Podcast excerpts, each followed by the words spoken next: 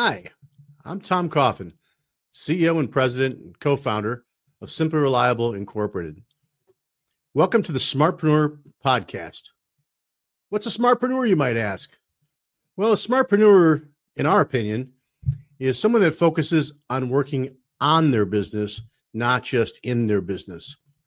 And our Smartpreneur podcasts are designed to bring you some relevant information each week about your business and different parts of that business. It could be marketing, it could be workflow, it could be labor, uh, it could be business operations, many things that we'll talk about each week on the podcast. You can also check out our Smartpreneur blog at simplyreliable.com. And of course, our Smartpreneur podcast is brought to you by Simply Reliable, makers of Smart Office and Design Machine, the complete end to end solution for business process for systems integrators. So thanks for joining us today, and I hope you enjoy the show. This week on the Smartpreneur podcast, our guest is Jason Sayen. Jason is the founder of I Am Sayen. Please welcome Jason Sayen. Well, hi, Smartpreneurs. Thanks for joining the Smartpreneur podcast. Uh, I'm Tom Coffin, and we are lucky enough today to have Jason Sayen with us. Everybody say hello to Jason. Hey, Jason. Good to see you. We're going to talk about. Uh, uh, well, Jason's mostly going to talk. I'm going to I'm going to ask him hopefully some really great questions. We'll proof will be in the pudding on that one, right? Um, so we're going to talk about increasing retention uh, of employees and uh, and how the onboarding process really affects that.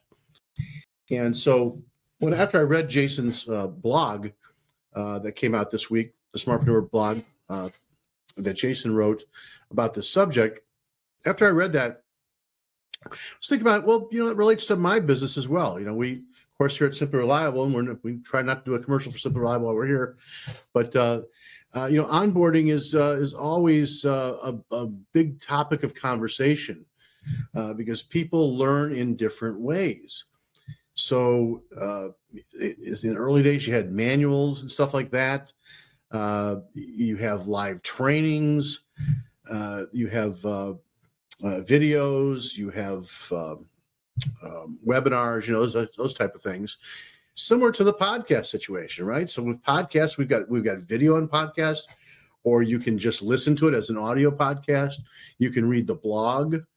Uh, so there's different just different ways of doing things. So Jason's written a really great blog uh, about retaining employees uh, by really being focused on how you onboard them.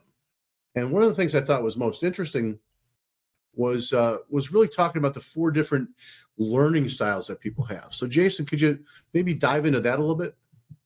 Yeah, absolutely. Um, you know, I first came across the different types of learning styles when I became a certified outreach instructor for CEDIA.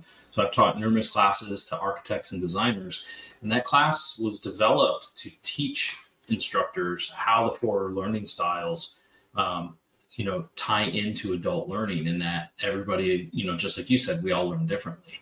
And you know, I'm not going to go too far into detail, but in that class, we talk about how you can adapt your presentation to tap into all their learning styles so that you connect with everyone, right? If you just stand up and do an amazing presentation, people are going to think you're smart, you know your subject material, but you then we may not connect with them at that level. So I was really fascinated and I did some further research on the learning styles and you know, you could really tie that into how you onboard an employee. So the example I'd like to use is an integrator might hire a PM who is very experienced at being a PM, but there's no training that shows them how to be a PM in your company. You just expect them to know what to do. And of course, the core of what they do as a PM is probably the same from company to company, but there are little nuances and differences. Sure. And a lot of times when you bring in employees and you don't train them properly, they might leave in six to eight months. And there's some statistics on how much that actually costs people, and it's it's a lot more than what you realize. But if you can adapt the four learning styles into your onboarding program, you're going to have a lot higher retention rate and a lot and happier employees. Makes a lot of sense. Is there any one particular style that uh, sticks out that, that more people relate to than the, than the others? Yeah, absolutely. So, um, and I didn't, I didn't know this was the one when I first started learning about it. Um, so the four learning styles are reading and writing; those are the same. Auditory, visual, and kinesthetic. Kinesthetic is hands-on. I've always been a hands-on learner. I'd have to take things apart in order to really understand how they work. But visual is the big one. So 65% of adults are visual learners. And it makes sense. You know, if you look at infographic charts, like on a plane in the back seat of the pocket, there's a visual graphic, you instantly understand what they're trying to explain to you. And that's something I use in my own business with the products that I deliver. I focus on visual because I feel people get it much faster. But even though that's the big one, again, if you incorporate all four, you're going to have a much better chance at connecting with that new employee or existing employee and, and helping them understand what their job is. Makes sense. I I, I recall the old uh, the old saying. Uh, you know, I hear, I forget, I see, I remember, I do, I I do, and I understand. Right. Yeah. So, have you uh, have you been through any uh, any trainings recently that uh, that have kind of really proven this uh, this technique, so to speak, of uh, of how to how the hands on makes a big difference?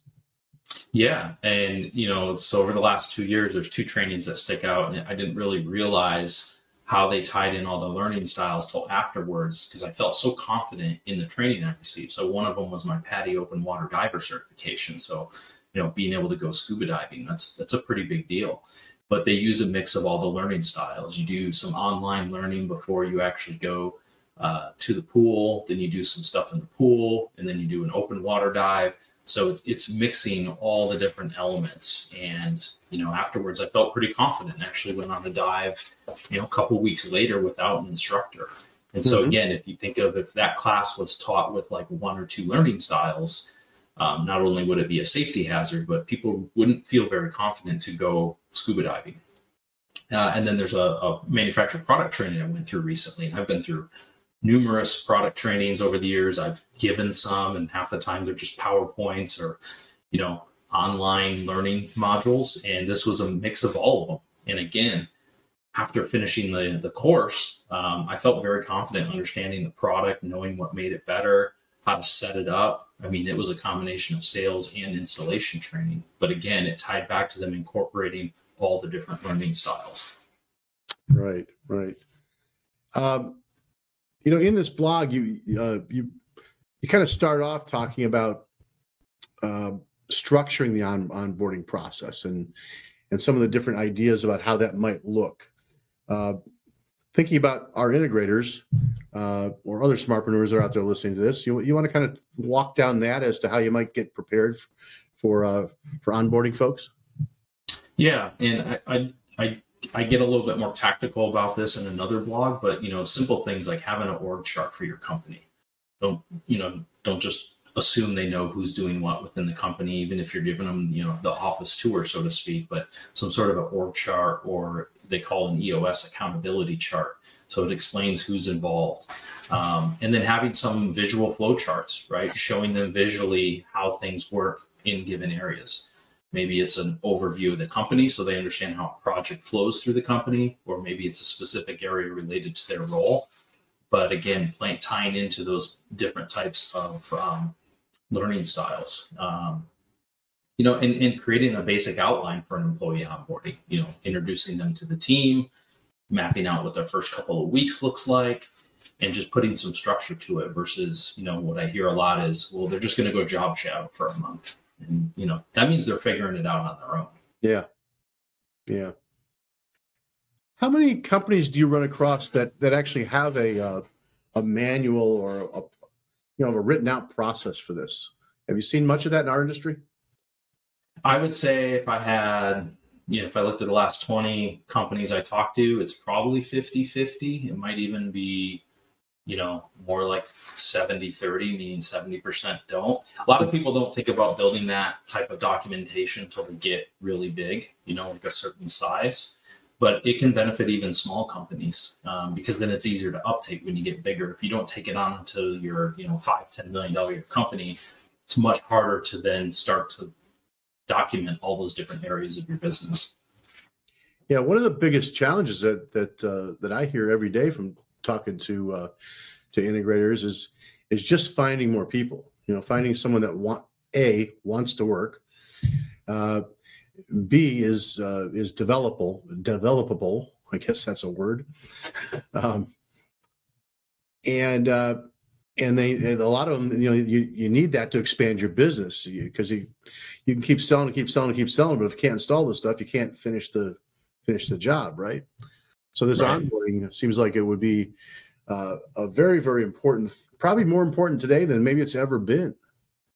Is to really have that process as to how to do that, so that you can replicate, replicate, replicate. Yeah, uh, it's it's it's really important. Again, there's a I know there's a stat that out there, but it's tens of thousands of dollars the cost of you know hiring and training in new employees or the opportunity cost that happens if they only stay on board for about six months. So it's definitely worth making the time to put in the work to develop something like this. Yeah, makes sense. Well, Jason, that was great. Uh, Smartpreneurs, I hope you enjoyed uh, this week's podcast with Jason Sayen. And we'll have Jason back again, I'm sure.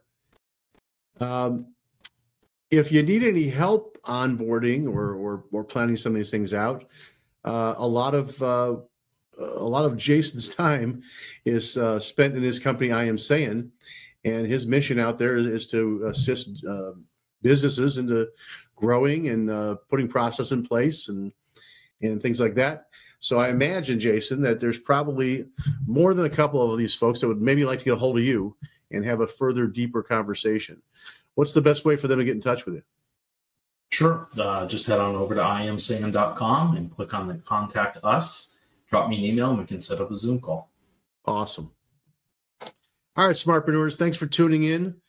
Uh, we'll see you again next time on the Smartpreneur podcast. And you can always, of course, catch up on the Smartpreneur blogs and uh, say thank you to Jason Sayen. Thank you, Jason. Thanks, Tom. All right, have a great day.